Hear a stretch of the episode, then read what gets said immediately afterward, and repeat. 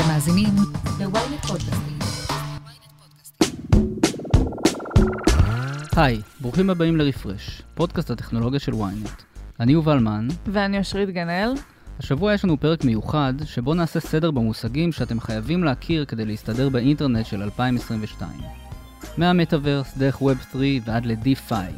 קדימה, בואו נעשה ריפרש.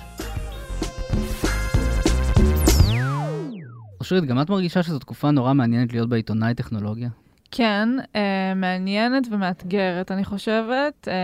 יש המון מושגים חדשים ותנועות סביבנו, וצריך קצת לצלול לעומק ולהבין מה סתם Buzzword ומה באמת מתפתח. כן, אנחנו שומעים על מלא חזונות חדשים וטכנולוגיות חדשות, ובאמת תקופה נורא מעניינת. אני חושב שאולי ככה הרגישו בתחילת שנות ה-90 כשהרשת בעל העולם. בתחה הזאת קראו לזה עיתונאי מחשבים. כן, עיתונאי מחשבים ואנשי מחשבים, לא היה אז הייטק. אז באמת הפרק הזה נועד לעשות סדר במושגים האלה שעל חלקם כבר שמענו די הרבה בחודשים האחרונים, למשל מטאברס ו-NFT, וגם על מושגים ששמענו עליהם פחות, אבל אנחנו עוד נשמע עליהם די הרבה השנה. אז המושגים הראשונים שנתחיל איתם הם מציאות מדומה ומציאות רבודה. או בקיצור VR ו-AR. כן, אז שתי הטכנולוגיות האלה לא חדשות במיוחד, למעשה הן קיימות כבר די הרבה זמן, אבל אין באמת הבסיס לחלק מהדברים שאנחנו נדבר עליהם בהמשך הפרק. אז טכנולוגיית מציאות מדומה, או VR, בעצם מאפשרת למשתמש או למשתמשת להיטמע במציאות אלטרנטיבית באמצעות קסדה או משקפיים. לאורך השנים אנחנו ראינו את רוב היישומים שלה באמת בתחום הגיימינג, משחקים. בשנים האחרונות אנחנו רואים יישומים חדשים לפגישות עבודה, קונצרטים וירטואליים, סרטים במציאות מדומה ועוד. כן, באמת הרעיון זה שאתה מרכיב כסדה, ובעצם שדה הראייה שלך מוקף ב-360 מעלות, זה תלת ממדי לחלוטין, אתה בעצם באמת נטמע במציאות אלטרנטיבית, בגלל זה גם רק בפרק הקודם דיברנו על זה שיש המון פציעות בקרב אנשים שמשתמשים ב-VR, כי לפעמים אתה פשוט מאבד קשר עם הסביבה הפיזית שלך. ובאמת זה נשמע גם אינטואיטיבית, אני חושבת, כמו משהו שיותר מתאים לגיימינג, לכל מיני עולמות פנטזיה שכאלה, אבל בפועל הרעיון זה שזה באמת ייכנס גם לעוד המון תחומים, אפילו תחומים שנשמעים לנו היום אפורים יותר, כמו פגישות עבודה למשל. נכון. אגב, יצא לי גם לראות כמה סרטים קצרים ב-VR, וזה היה מאוד מעניין. המכשיר הכי פופולרי בתחום המציאות המדומה הוא קווסט 2 של מטה, שלפי הערכות נמכר ביותר מ10 מיליון יחידות מאז שיצא ב-2020, אבל גם לסוני, DPVR, HTC, פיקו, שנרכשה על ידי בייטדנס אגב, יש מכשירים משלהן, מטה ממש לא לבד. ואנחנו רואים גם שבאמת ככל שהטכנולוגיה הזאת מתפתחת, יותר ויותר משתלב בעניין של ניטור תנועות העיניים ותנוחת העיניים, אפשר ללמוד המון על המשתמשים באמת מהאופן שבו העיניים שלהם נעות ועל מה הן מתמקדות. מצד אחד זה באמת מוריד את העומס על המעבד הגרפי, כי אז רק מה שאנחנו מסתכלים עליו באותו רגע צריך לקבל רזולוציה מלאה.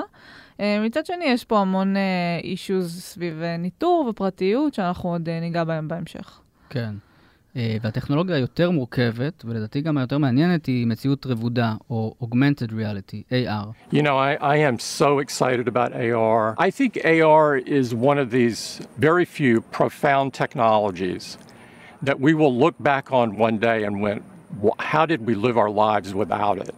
And so right now you can experience it in fact. אם אי פעם השתמשתם בחיפוש של גוגל כדי למצוא חיות או דינוזאר ולצלם את הילדים איתם בתלת ממד, או אם שיחקתם בפוקימון גו, אתם כבר יודעים מה זה מציאות רבודה.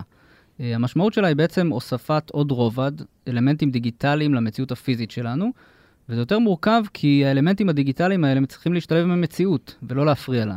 כן, בעצם בניגוד ל-VR, שכמו שאמרנו, זה לחלוטין אתה נטמע במציאות אלטרנטיבית, פה אתה ממש רואה את מה שמולך, ואתה פשוט באמת רואה שכבה נוספת מעל זה, והשימושים בזה הם מאוד מגוונים, בין אם זה באמת במשחקים כמו פוקימון גו, שהפך ללהיט מטורף לפני כמה שנים, ועד שימושים במקומות עבודה, לפעמים בעצם השכבה הנוספת הזאת היא לא בדיוק גרפיקה, אלא היא סוג של מידע נוסף, אז למשל במפעלים, כשאתה לומד מכשור מסוים, אז באמת אתה רואה מול העיניים גם כל מיני הדרכות שקשורות אליו, או פרטים נוספים, בשביל באמת לעשות את זה בצורה טובה יותר, אפילו בחדרי ניתוח, ובאמת יש לזה המון שימושים שבעתיד אנחנו כנראה נראה, בתחום הצבאי, בניווט, בשופינג, למשל זה יכול לאפשר, וזה כבר היום מאפשר באפליקציות מסוימות, למדוד משקפי שמש או איפור כבר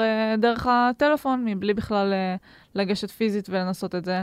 או אם אני רוצה לקנות למשל ספה חדשה הביתה, אני יכולה ממש לראות איך היא נראית בתוך הסלון שלי. טכנולוגיה מאוד מעניינת. כן. וכרגע זה באמת זמין בטלפונים וטאבלטים. יש גם משקפי מציאות רבודה. למשל, למייקרוסופט יש את HoloLens 2, אבל הם מיועדים באמת לשימוש עירוני ותעשייתי, הם עולים משהו כמו $3,500. כן, פחות לשוק הצרכני כרגע. כן, יש חברה בשם Magic Leap, שבאמת השיקה לפני כמה שנים מוצר צרכני, אבל היא גם עברה לייצר משקפיים שמיועדים לשימוש תעשייתי. המשקפיים האלה נורא יקרים, והם די מסורבלים, עדיין לא היה מוצר שהפך למיינסטרים בתחום הזה, אבל השאיפה היא באמת שנגיע בסוף לאיזה משקפיים, שנראים כמו משקפי הראייה או משקפי השמש שלכם, ואתם תוכלו לצאת איתם מהבית ממש בלי בעיה. אולי בעתיד זה יהיה עדשות שיכנסו לנו לתוך העין. יש כאלה שאפילו מדברים על שבב שיכנס לנו למוח יום אחד, אבל יש עוד זמן. לא מלחיץ בכלל. כן, יש עוד זמן עד שזה יקרה. מה יכול להשתבש כבר? לגמרי. ואנחנו יודעים שמטה, אפל, גוגל ומייקרוסופט, כל החברות האלה עובדות על קסדות מציאות מעורבת, שבעצם ישלבו מציאות רבודה ומציאות מדומה. זאת אומרת, אלה יהיו בעצם משקפי מציאות מדומה, שבאמצעות מצלמות ישקפו לנו את מה שקורה בחוץ. ולכן הם יוכלו לשלב בין שתי הטכנולוגיות האלה. ויכול להיות שיום אחד המשקפיים האלה יחליפו את הסמארטפונים שלנו. זאת אומרת, למה אנחנו צריכים סמארטפונים? אנחנו יכולים לקבל את כל המידע מול העיניים שלנו. כן, למשל כשתחכו לאוטובוס, אתם לא תצטרכו לשלוף את הטלפון ולבדוק מתי מגיע האוטובוס, אלא המידע הזה פשוט יופיע לכם באיזה שכבה, באיזה רובד כזה מול העיניים. ואגב, יש חברה ישראלית מאוד מעניינת בשם Iway Vision, שמפתחת גם היא משקפי מציאות רבודה. רק קטן לגבי אפל שהזכרת, אז אפל כמובן כמו עצמה אף פעם לא מספרת על מה היא עובדת, אבל באמת כל הציפיות הם שהיא תיכנס לתחום הזה של ה-VR, AR, ובעצם יש סיכוי טוב שכשהיא תיכנס אליו ותטרוף את הקלפים, היא כבר תעשה את זה עם מוצר הרבה יותר מתקדם ומוכן לשוק הצרכני, ואז באמת הדבר הזה יהפוך למיינסטרים. כן, עד לא מזמן חשבנו שהשנה היא תשיק את קסדת המציאות המעורבת שלה, אבל לפי דיווח מהזמן האחרון זה נדחה כנראה ל-2023, וזה מביא אותנו למושג הבא שאנחנו רוצים לדבר עליו, המטאברס. Today, we're going to talk about the metaverse, starting with the most important experience of all, connecting with people. אז המטאברס באמת מבוסס על הטכנולוגיות האלה של AR ו-VR.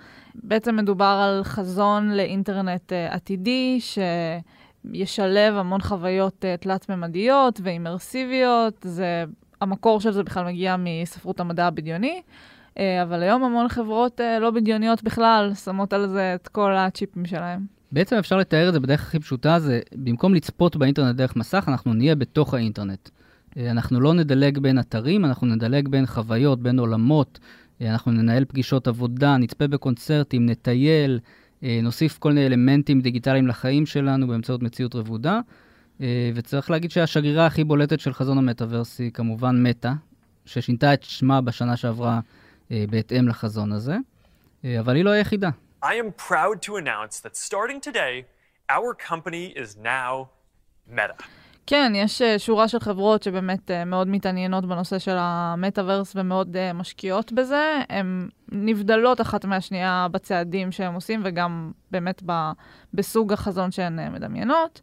אז נתחיל ממטא, באמת לשעבר פייסבוק. אפשר להגיד שהם all in בדבר הזה, ההשקעות שלהם מאוד מסיביות, והם רוצים לבנות גם את הפלטפורמה, גם חומרה, שכבר דיברנו על משקפי VR ו-AR, אבל אפילו אביזרי חישה, שבעצם יאפשרו לנו לחוש את חוש המישוש, בעצם אם ניגע באיזשהו עצם במטאברס הווירטואלי, ממש נרגיש אותו על הידיים שלנו, וצמידים שקוראים פעילות עצבית, שזה ממש משהו שכמעט מקביל לקריאת מחשבות, והרבה דברים מטורפים כאלה, ומעבר לזה הם רוצים לבנות תשתית פיננסית, בשביל שיהיה אפשר לבצע שם רכישות, ובאמת, הם מאוד מגוונים בדברים שהם מפתחים בנושא הזה.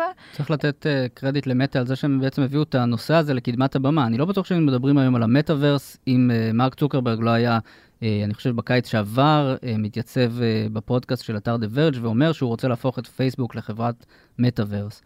ומאז באמת השיח התפוצץ, פתאום כל חברה בעולם כמעט רוצה להיות נוכחת במטאברס, מוולמארט ועד דיסני, ואנחנו רואים באמת הדיבור על זה צובר תאוצה בחודשים האחרונים. כן, ומנגד הם באמת קצת נכסו את זה גם, כי הם באמת לא החברה היחידה, הם עשו פה איזשהו מהלך יחצני כן. גם, עם השינוי שם וכולי, כשהם היו בעיצומה של שערוריית הדלפת המסמכים של פרנסיס הוגן, והרבה דברים פחות מחמיאים נחשפו עליהם, וגם יש פה אימור מאוד מאוד גדול מצד מטא, קשה לדעת כרגע אם הוא הצליח.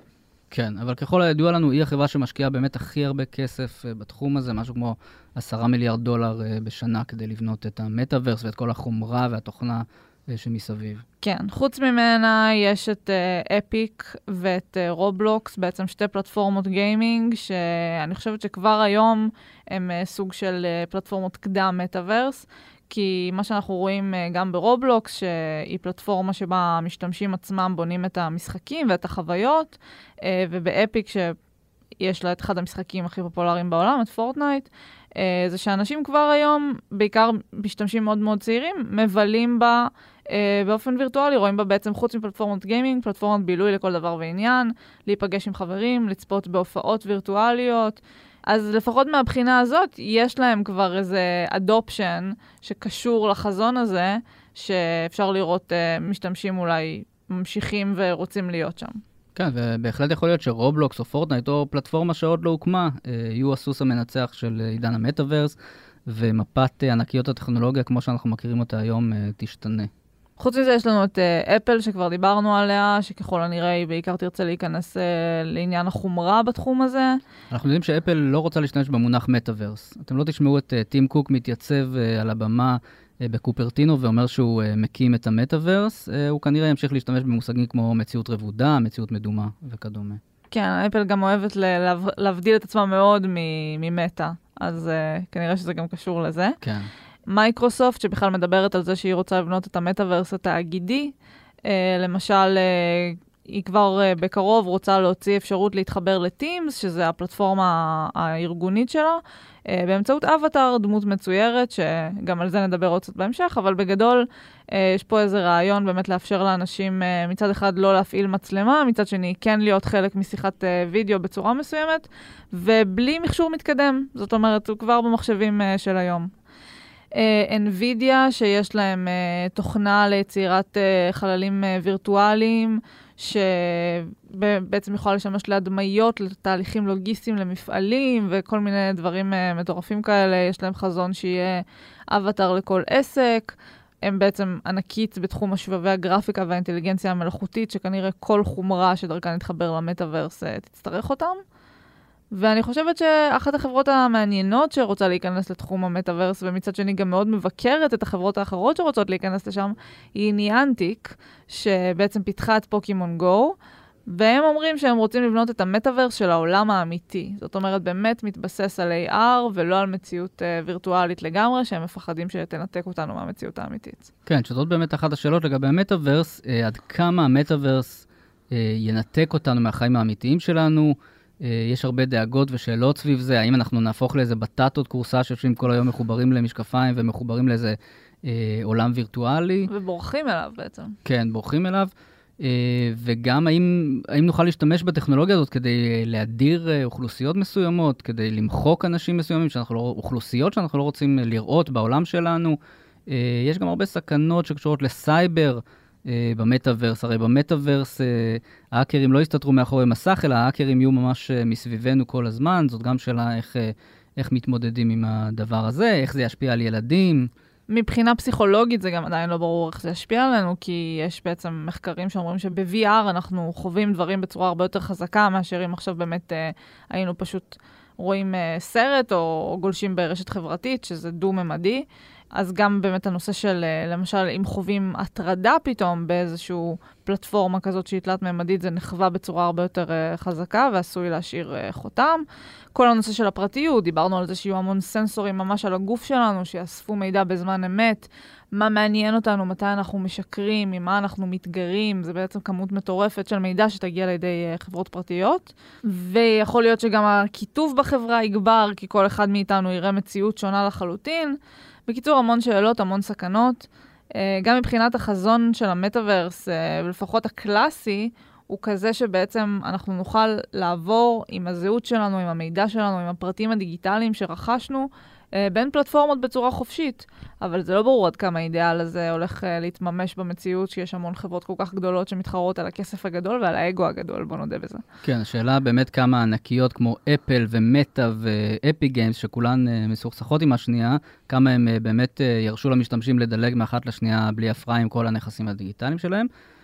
ואם הנושא הזה נורא מעניין אתכם, אנחנו ממליצים לקרוא את סדרת הכתבות שפרסמנו כאן בוויינט בחודשים האחרונים, הדרך למטאברס, שבה באמת נגענו בכל הנושאים האלה. וזה מביא אותנו למושג הבא שרצינו לדבר עליו, נכון? אווטאר. Elite World Group CEO Julia Hart is actually digitizing celebrities. She's making lifelike avatars of the world's best-known models, performers and influencers and launching them into the metaverse. NBC News now anchor... האבטרים בעצם יהיו הדמויות שייצגו אותנו בתוך המטאברס. בעצם כפילים דיגיטליים. כן, זה בעצם יכול להיות שימוש אחד שלהם, שהם באמת יהיו מבוססים עלינו בצורה, איך נקרא לזה, מדויקת. ריאליסטית. כן, ובאמת אותם אבטרים הולכים להסתובב באותם מרחבים וירטואליים, לייצג אותנו, לרכוש לעצמם בגדים וירטואליים, נכסים וירטואליים, אדמות וירטואליות, כמו שדיברנו באחד הפרקים האחרונים. כן, אם קשה להבין את זה, אז אני אצטט את מרק צוקרברג שאמר שאווטאר הם יהיו תמונות הפרופיל של עידן המטאברס. בעצם כמו שהיום תמונת הפרופיל הולכת לפנינו ומייצגת אותנו בטוויטר, בפייסבוק, בלינקדין, אז במטאברס יהיה לנו אווטאר שילך לפנינו ויהיה הנציג שלנו שם, כי אנחנו לא באמת יכולים להכניס את עצמנו לתוך מציאות מדומה. בואו ננסה לתת דוגמה בשביל באמת להעביר למאזינים למה זה טוב. אז אם למשל עכשיו אני רוצה לעשות פגישת עבודה עם אנשים שאולי יושבים בחול ואני עובדת איתם, אנחנו לא יכולים להיפגש באותו מרחב פיזי. אפשר שכל אחד יתחבר מביתו לאותה אפליקציה במטאברס, ומי שייצג אותו זה אווטאר, ובעצם אנחנו יושבים בחדר ישיבות לכל דבר ועניין, יכולים אפילו אולי להקרין מצגת, או לכתוב על הלוח, או כל דבר כזה, ובעצם הרעיון זה לנסות לחכות את התחושה של לשבת פיזית ביחד, אבל שכל אחד באמת מיוצג בצורה וירטואלית. כן, זאת אומרת, ומישהו יושב מימינך, מישהו יושב משמאלך, מישהו יושב מולך, זאת אומרת, זה תהיה חוויה מאוד דומה לחוויה של חדר ישיבות אמיתי. אז באמת לישיבה כזאת אולי נגיע עם אווטאר ייצוגי, עם חולצה מקופטרת ומגולח, אבל אם אנחנו בסיטואציה אחרת, נגיד באיזה קונצרט וירטואלי או בבילוי עם חברים, אז אנחנו יכולים להוסיף לאווטאר שלנו כנפיים, אולי זה חד קרן, אולי לצבוע את השיער בסגול אם מתחשק לנו. ויכול להיות שלפעמים בכלל זה לא יהיה מבוסס זהות לחלוטין, ובאמת, לא יודעת, נעשה עכשיו איזה אווטאר מומצא לחלוטין, כי יש מקומות שנעדיף להגיע אליהם בלי להזדהות. צריך להגיד שחלק מהאווטארים במטאברס יהיו בעצם בוטים. זאת אומרת, נגיד שאנחנו משוטטים במטאברס, נכנסים לאיזה חנות וירטואלית לקנות משהו, המוכר או המוכרת שם לא צריכים להיות בני אדם אמיתיים, נכון? הם יהיו בוטים, כנראה מבוססי בינה מלאכותית, והם ידעו לדבר איתנו ולתקשר, ואנחנו נוכל לקנות מהם כאילו הם מוכרים בחנות אמיתית. יכול להיות אגב שהם יהיו מאוד דומים לסלב שמפרסם את אותו מותג שאנחנו נמצאים בחנות שלו. אבל אחת הסכנות היא באמת שלא נוכל להבדיל בין אווטארים אמיתיים לפייק אווטאר, כמו שאנחנו לא תמיד יכולים להבדיל בין פרופילים אותנטיים בפייסבוק לבין בוטים. וזה באמת יכול להיות מסוכן, זה יכול להוביל לקמפיין של דיסאינפורמציה, לפייק ניוז, אפילו מתקפות סייבר, זאת אומרת אנחנו יכולים לפגוש איזה אווטאר במטאברס, ללחוץ לו את היד, והלחיצת יד הזאת בעצם באמת תפעיל איזה קוד זדוני שישתלט לנו על האווטאר שלנו, יגנוב לנו אולי כסף מהארנק הדיגיטלי, זאת אומרת יש הרבה אפשרויות. כן, ובמקרה פחות קיצוני זה יהיה אווטאר שפשוט ישכנע אותך לרכוש איזה מוצר, ואתה תחשוב שאתה מדבר עם בן אדם אמיתי שמאוד... באמת נהנה מהמוצר הזה וממליץ עליו, ובסוף זה יהיה סוג של מודעה שצריכה לשכנע אותך. כן, ויש חשש שבאמת מדינות, למשל רוסיה או סין, באמת ישלחו פייק אווטארס בהמוניהם לאיזה אירוע פומבי, לאיזה קונצרט, והם יכולים ללבוש איזה חולצה עם איזה מסר פוליטי, או לרגל. או לרגל, כן, יש הרבה אפשרויות, ולכן תיזהרו שם מהאווטארים במטאברס. ואגב, יש כמה חברות ישראליות שעוסקות בנושא הזה של האווטארים, למשל תטאבי, מנטיס ויז'ן ו-DID, החברות האלה בעצם משלבות חלקם צילום ווליומטרי עם בינה מלאכותית, כדי לייצר את האבטרים שבאמת זזים ונראים כמונו בעולם הדיגיטלי. כן, ואם נחזור רגע לפלטפורמות שהזכרנו קודם, כמו רובלוקס ופורטנייט של אפיק גיימס, שכבר היום הן סוג של פלטפורמות קדם מטאברס, שם משתמשים כבר היום מייצגים את עצמם באמצעות אבטרים. זה לא נראה כל כך מתוחכם כמו שאנחנו מדברים עליהם פה, אין שם קריאת הבעות פנים, אין שם תלת מימד, זה בסך הכל גרפיקה הרבה יותר בסיסית, ועדיין אנשים נהנים להשתמש בזה ולתת לזה לייצג אותם באותם עולמות, אז נראה שיש לזה ביקוש. נעבור למושג הבא, Web3 או Web3, בעצם גם כאן מדובר על חזון לאינטרנט עתידי, בעצם הרעיון הוא שהיום אנחנו נמצאים בדור השני של האינטרנט, בווב 2. ווב 1 היה מה שהכרנו בשנות ה-90.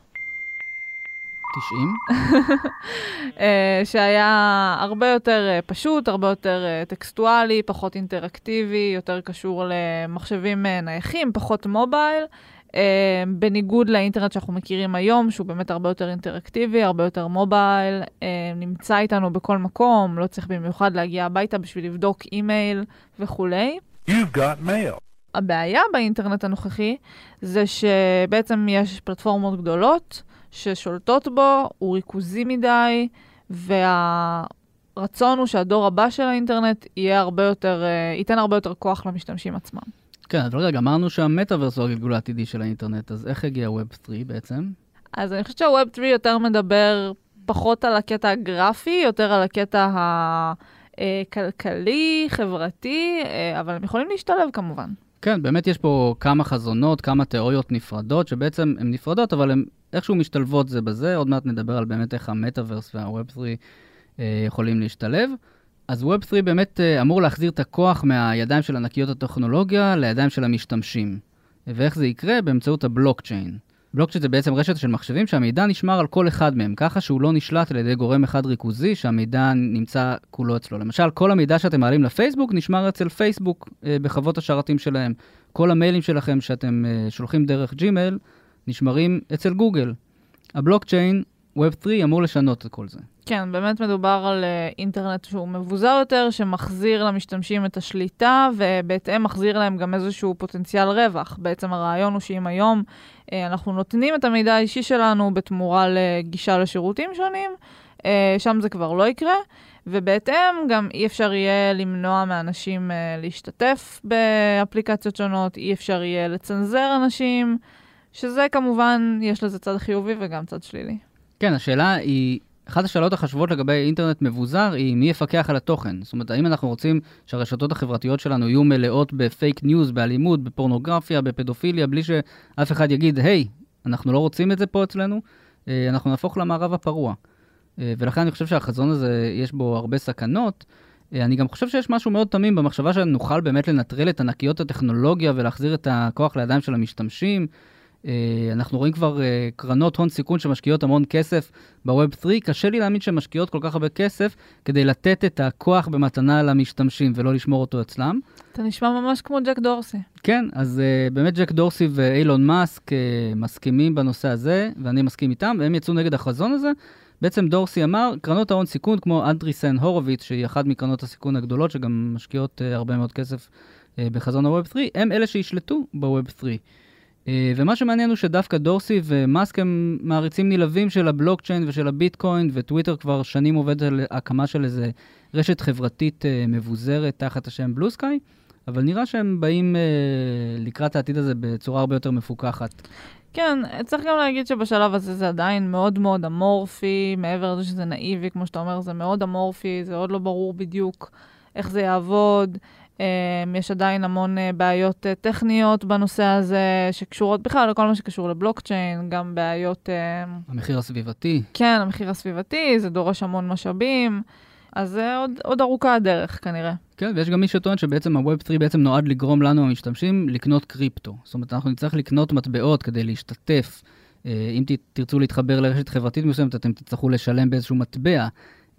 ובעצם ככה מי שבאמת המשקיעים המוקדמים במטבעות האלה יתשרו ויתשרו, ולא בטוח שאנחנו רוצים שכל פעולה שלנו באינטרנט תהיה כרוכה באיזה תשלום של מטבע כזה או אחר. על המושג הבא כנראה ששמעתם לא מעט בשנה האחרונה, ואנחנו מדברים על NFT, Non-Fungible Token. כן, הסימון שלא ניתן לשכפול, בעצם מדובר על נכס דיגיטלי, ששוב קיים על גבי רשת הבלוקצ'יין. הרעיון זה סוג של הוכחת בעלות, שבעצם ברגע שאני קונה נכס, כרגע זה בעיקר נכסים דיגיטליים, אבל אפשר להשתמש בזה גם לנכסים פיזיים. יש בארנק הדיגיטלי שלי הוכחה לזה שאני הבעלים של הדבר הזה. זה יכול להיות תמונה, זה יכול להיות סרטון, זה יכול להיות שיר, אפילו ציוץ בטוויטר. בעצם הטכנולוגיה הזאת מאפשרת להפוך כל קובץ דיגיטלי לסחיר. ובגלל הייחודיות שלו, בגלל שבאמת בניגוד למשל מטבע דיגיטלי, כמו ביטקוין, כל ביטקוין הוא... כל ביטקוין הוא זהה. כן, כל ביטקוין הוא כמו כל ביטקוין אחר. כאן זה נכס, יש לו איזו טביעת אצבע ייחודית, ואפשר באמת ככה לשייך בין מי שזה בבעלותו לבין אותו הנכס שהוא רכש. אנחנו באמת ראינו המון שימושים של זה בשנה האחרונה בערך. כן, נתחיל פחות או יותר לפני שנה. ברכישת יצירות אומנות, מימס, ציוצים, והרבה פעמים הביקורת על הנושא הזה זה שקצת לא ברור מה הטעם בזה. אם אנחנו לוקחים למשל ציוץ או מים או סרטון ביוטיוב, אז הכל טוב ויפה שאתה כביכול רכשת את זה, ויש לך את אותו הוכחת בעלות בארנק הדיגיטלי שלך, אבל כל אחד יכול להיכנס ללינק הזה. אין לך שום יכולת לערוך את זה באופן בלעדי. אתה לא מקבל תמלוגים או איזשהו כסף מזה שאנשים ממשיכים להיכנס ולצפות בזה. ויתרה מכך, אפשר למחוק את זה באיזשהו שלב, והלינק הזה בעצם מביא ללינק שבור, למרות שאתה כביכול הבעלים של אותו NFT. נכון, ניתן דוגמה, אני חושב שה-NFT שנמכר בהכי הרבה כסף, זה יצירת אומנות של ביפל. A digital artwork by a relatively unknown American artist known as Beeple has sold at Christie's for nearly $70 million and become the first ever sale by a major auction house of a work that doesn't physically exist. עכשיו, מי שקנה את זה, הוא לא יכול לדרוש שיסירו את כל העותקים מהאינטרנט, אין לו זכויות יוצרים על היצירה הזאת. הדבר היחיד שהוא יכול להגיד זה שהוא הבעלים שלה, והוא יכול למכור אותה הלאה. אבל מה זה אומר להיות בעלים בעצם של נכס בעידן האינטרנט? האם יש לזה ערך כלשהו? וזו תשובה שרק הבעלים של מי שקונה את הנכס הזה יכול לענות עליה. איזה ערך זה נותן לו? ויש גם המון הונאות סביב התחום הזה, בעצם תחום מאוד מאוד פרוץ. נכון, אנחנו רואים באמת בפלטפורמות המסחר, כמו OpenSea, המון זיופים, נוכלים, יש גם האקרים שמנסים להשתלט לאנשים על הארנק ולגנוב להם גם כסף, גם מטבעות וגם NFTs. אנחנו רואים סוחרים שמעבירים NFT בין ארנק לארנק כדי להעלות את הערך שלהם ואחרי זה למכור אותם במחיר גבוה. אנחנו רואים יזמים שמשיקים קולקציות שמבטיחות ערים וגבעות וכל מיני פרויקטים שיקומו בעתיד, ובסוף בורחים ומשאירים את הרוכשים בלי כלום. אגב, אחד באמת המגמות המעניינות זה קולקציות. עכשיו אנחנו כבר פחות רואים אולי קבצים בודדים שנמכרים, אלא קולקציות, למשל בורד אייפ יאכט קלאב, מועדון היאכטות של הקוף המשועמם, זאת קולקציה של 10,000 קופים מאוירים, שכל אחד מהם שווה היום כבר מאות אלפי דולרים, לסלבס כמו ג'ימי פאלון, סטף קארי, גווינט פלטרו ופריס הילטון יש קוף משלהם, חלקם הם מציגים אותו לראווה בתמונת הפרופיל שלהם בטוויטר, נהיה שם איזה מועדון חברים אקסקלוסיבי, יש להם מסיבות פרטיות שהסטרוקס מופיעים בהם, יש, זאת אומרת, יש איזו קהילה שנבנית סביב זה.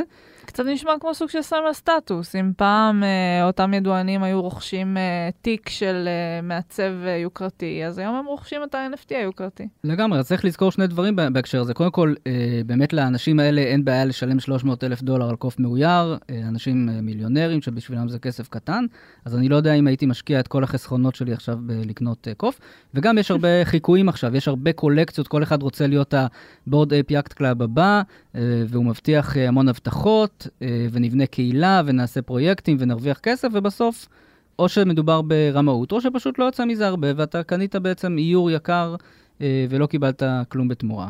כן, אני חושבת שבאמת הביקורות העיקריות על התחום כמו שהוא היום, זה באמת שהוא פרוץ, ואין מספיק רגולציה סביב זה, וזה באמת פרצה שקורית לגנב, ויש המון הונאות סביב זה. ומנגד, באמת שמדובר באיזושהי בועה, שגם אם באמת רכשת וקיבלת את מה ששילמת עליו, והכל טוב, אף אחד לא מבטיח לך שזה הולך לשמר את הערך שלו, שאתה תמכור את זה ברווח, יכול להיות שעוד מעט אנחנו נראה את המחירים שכל הדברים האלה מתרסקים, כי אין מאחוריהם באמת שום דבר קונקרטי. מנגד, התקווה היא שבאמת בעתיד, ובאמת ככל שאנחנו הולכים לקראת עולם שהוא יותר וירטואלי, מטאברסי, שהחשיבות בזה יהיה לצורך הוכחת זהות, והוכחת בעלות באמת על נכסים דיגיטליים.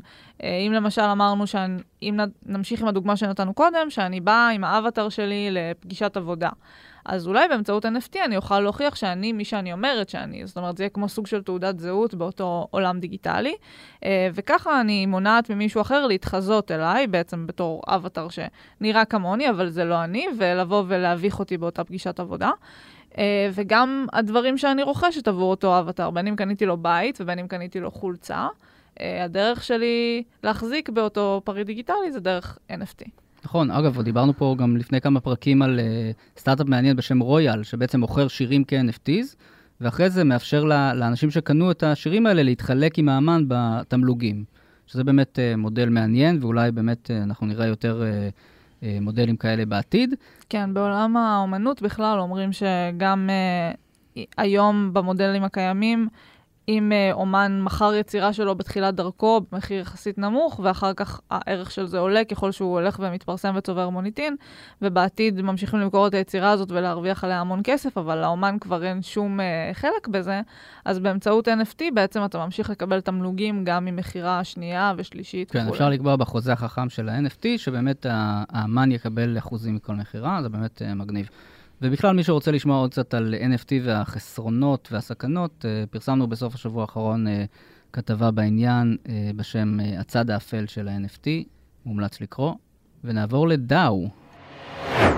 אז DAO הם בעצם ראשי תיבות של Decentralized Autonomous Organizations. כן, זה DAO, לא להתבלבל עם DAU, שבדרך כלל משתמשים בזה בשביל לדבר על משתמשים יומיים, כן, פעילים ברשתות חברתיות. כן, אז בעצם ארגונים שמבוססים גם הם על הבלוקצ'יין, ההצטרפות לארגון הזה כרוכה ברכישה של מטבע, שמקנה זכויות השתתפות והצבעה. זה מושג שהוא פחות מוכר, אבל אני חושב שאנחנו נשמע עליו עוד הרבה, גם השנה וגם בשנים הקרובות. יש מי שטוענים שזה העתיד, בעצם הארגונים של העתיד יהיו מבוססים על הבלוקצ'יין, אנחנו כבר לא נצטרך בני אדם שבמערכת היררכית כמו היום, אלא מערכת דמוקרטית, שקופה, מבוססת בלוקצ'יין. הרעיון בעצם מגיע בהשראת הביזור של מטבעות הקריפטו, אמרו בואו נבנה גם ארגון שהוא מבוזר, באמת מתוך רעיון שזה יקנה התנהלות יותר אובייקטיבית, בשביל להצטרף לארגונים כאלה צריך לקנות מטבע אתר או טוקן ייחודי שאותו ארגון מנפיק לעצמו, וזה פועל בעזרת חוזים חכמים. הארגון הראשון שנוצר באופן הזה באמת קראו לו פשוט דאו, זה היה בשנת 2016, והרעיון היה להקים סוג של קרן הון סיכון, מבוססת קוד פתוח, באמת עם פחות חסמי כניסה. זאת אומרת, אם היום בשביל להשקיע בסטארט-אפים, אתה צריך המון המון כסף וקשרים וכו'. אז פה הרעיון שכל אחד יכול לבוא, לקנות את המטבע הזה, להצטרף לאותה התארגנות, ואז גם כל אחד יכול לבוא, להציג את הסטארט-אפ, את הרעיון שלו, וכולם יכולים, כל החברים יכולים להצביע אם הם רוצים להשקיע בזה או לא, ומשם מתגלגלים באמת בצורה הרבה יותר פתוחה וכביכול אובייקטיבית. זה לא כל כך הצליח, זה נכשל קשות אפילו, אפשר להגיד, כי האקר ניצל פרצה שהייתה בקוד של אותו ארגון, וגנב עשרות מיליוני דולרים, ואותו ארגון נסגר בעקבות הפרסה הזאת, אבל היום, אני חושבת שגם זה בערך בשנה, שנתיים האחרונות, הדיבור על זה חזר, בעצם רוצים סוג של להקים את הרעיון הזה לתחייה, וללמוד מטעויות העבר, לעשות את זה בצורה הרבה יותר מאובטחת וחכמה וכולי, אבל עם אותו רעיון בבסיס. אני חושב שהסיפור הזה של הדאו הראשון, הוא תזכור טובה על כך שאיפה שיש קוד, יש גם טעויות ויש חולשות הבטחה, ובאמת זה מחזיר אותנו לבעיה המרכזית, אחת הבעיות, בעצם זה גם יתרון וגם חיסרון של הבלוקצ'יין, זה ביזורי, זה מבוזר, אין למי לפנות. אם גנבו לך את הכסף, הסיכוי להחזיר אותו קלוש ביותר. דבר עם הקוד. בדיוק, דבר עם הקוד. אין פה בנק או חברת אשראי שאתה יכול להגיד לה, היי, גנבו לי, ויחזירו לך את הכסף.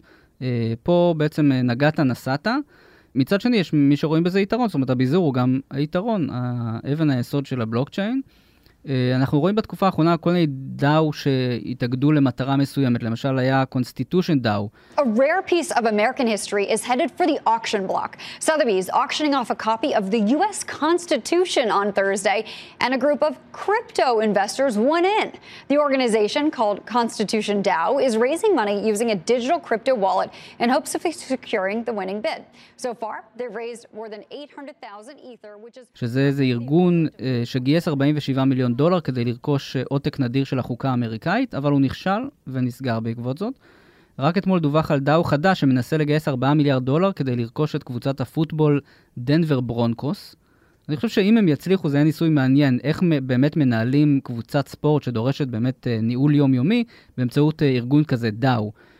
האם הם באמת יעמידו כל החלטה לאיזו הצבעה בבלוקצ'יין דרך חוזה חכם, או שהם ימנו איזו מועצת מנהלים שתנהל את הארגון הזה, ואז אנחנו כבר יצאנו מהעולם הזה של הביזור, חזרנו לעולם הריכוזי הישן. אני חושבת ששוב, זה חוזר לאותה ביקורת שכבר הזכרנו, שיש בחזון הזה משהו שהוא קצת נאיבי, כי זה באמת מאוד יפה שלכולם יש קול, והוא שווה, ואפשר לנהל דברים בצורה הזאת, אבל זה גם עשוי לגרום להמון המון כאוס, ולהמון טעויות, כמו שאתה אומר, שאין להם אבא ואמא, כאילו, לך תחפש למי להתלונן.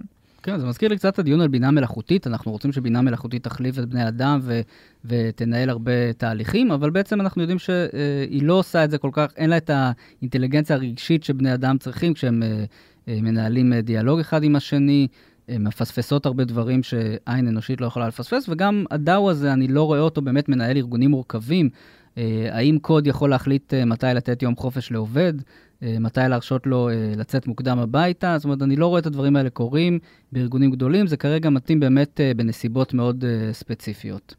וגם אחת השאלות היא איך מונים השתלטות עוינת, זאת אומרת, אם לך יש איזה דאו שתומך באיזה אג'נדה שאני מתנגד לה, האם אני יכול לקנות סימונים, להצטרף לדאו שלך ולחרב אותו? שאלה. זה מוביל אותנו ישירות למושג הבא והאחרון שלנו להיום, DeFi, קיצור של Decentralized Finance, בעצם מערכת פיננסית שוב מבוזרת. ובאנגלית זה נשמע יותר טוב, DeFi זה בעצם התרסה, ובעצם אנחנו מדברים פה על התרסה כלפי המערכת הפיננסית המסורתית. אז גם כאן הרעיון הוא באמת לוותר על אותה שליטה מרכזית, של בנקים ומוסדות שקיימת היום על כל מה שנוגע לכסף, למוצרים ולשירותים פיננסיים, ולהחליף אותה בטכנולוגיה שמסתמכת שוב על ביזור מאובטח, והרעיון זה שככה אתה מוותר על המתווכים, ויחד איתם אתה מוותר גם על העמלות שהם גובים, זה הופך את כל המערכת הפיננסית להרבה יותר זמינה, בעצם כל מי שיש לו חיבור לאינטרנט, יש הרבה פחות חסמים בשביל להצטרף, העברת הכספים אמורה להיות מהירה יותר, שוב כי אתה כביכול מוותר על כל המתווכים.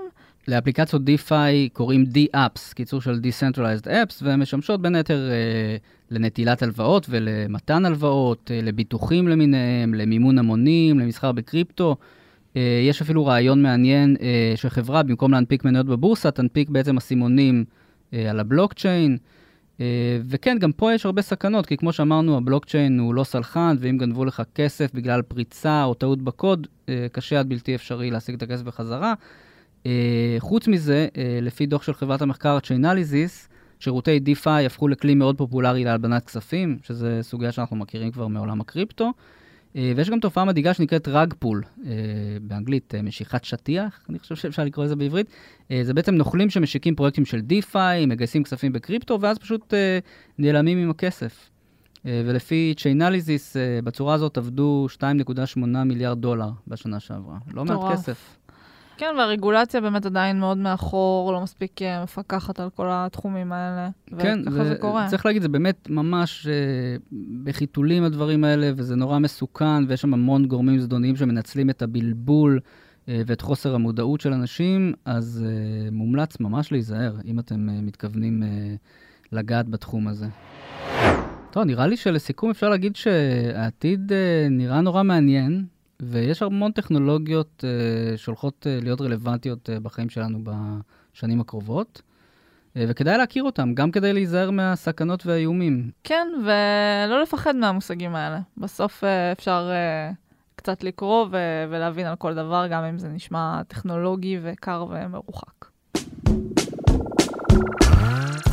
עד כאן ריפרש להפעם. כדי להאזין לפרקים הבאים שלנו, עקבו אחרינו בוויינט, בספוטיפיי, או איפה שאתם שומעים פודקאסטים. דרגו אותנו באפל פודקאסט וגם בספוטיפיי, ותשלחו את הפרק לחברים שחייבים לעשות ריפרש. עורך הפודקאסטים שלנו הוא רון טוביה, על הסאונד גיא סלם. אני אשרית גנאל, תודה ליובל מן, נתראה בשבוע הבא.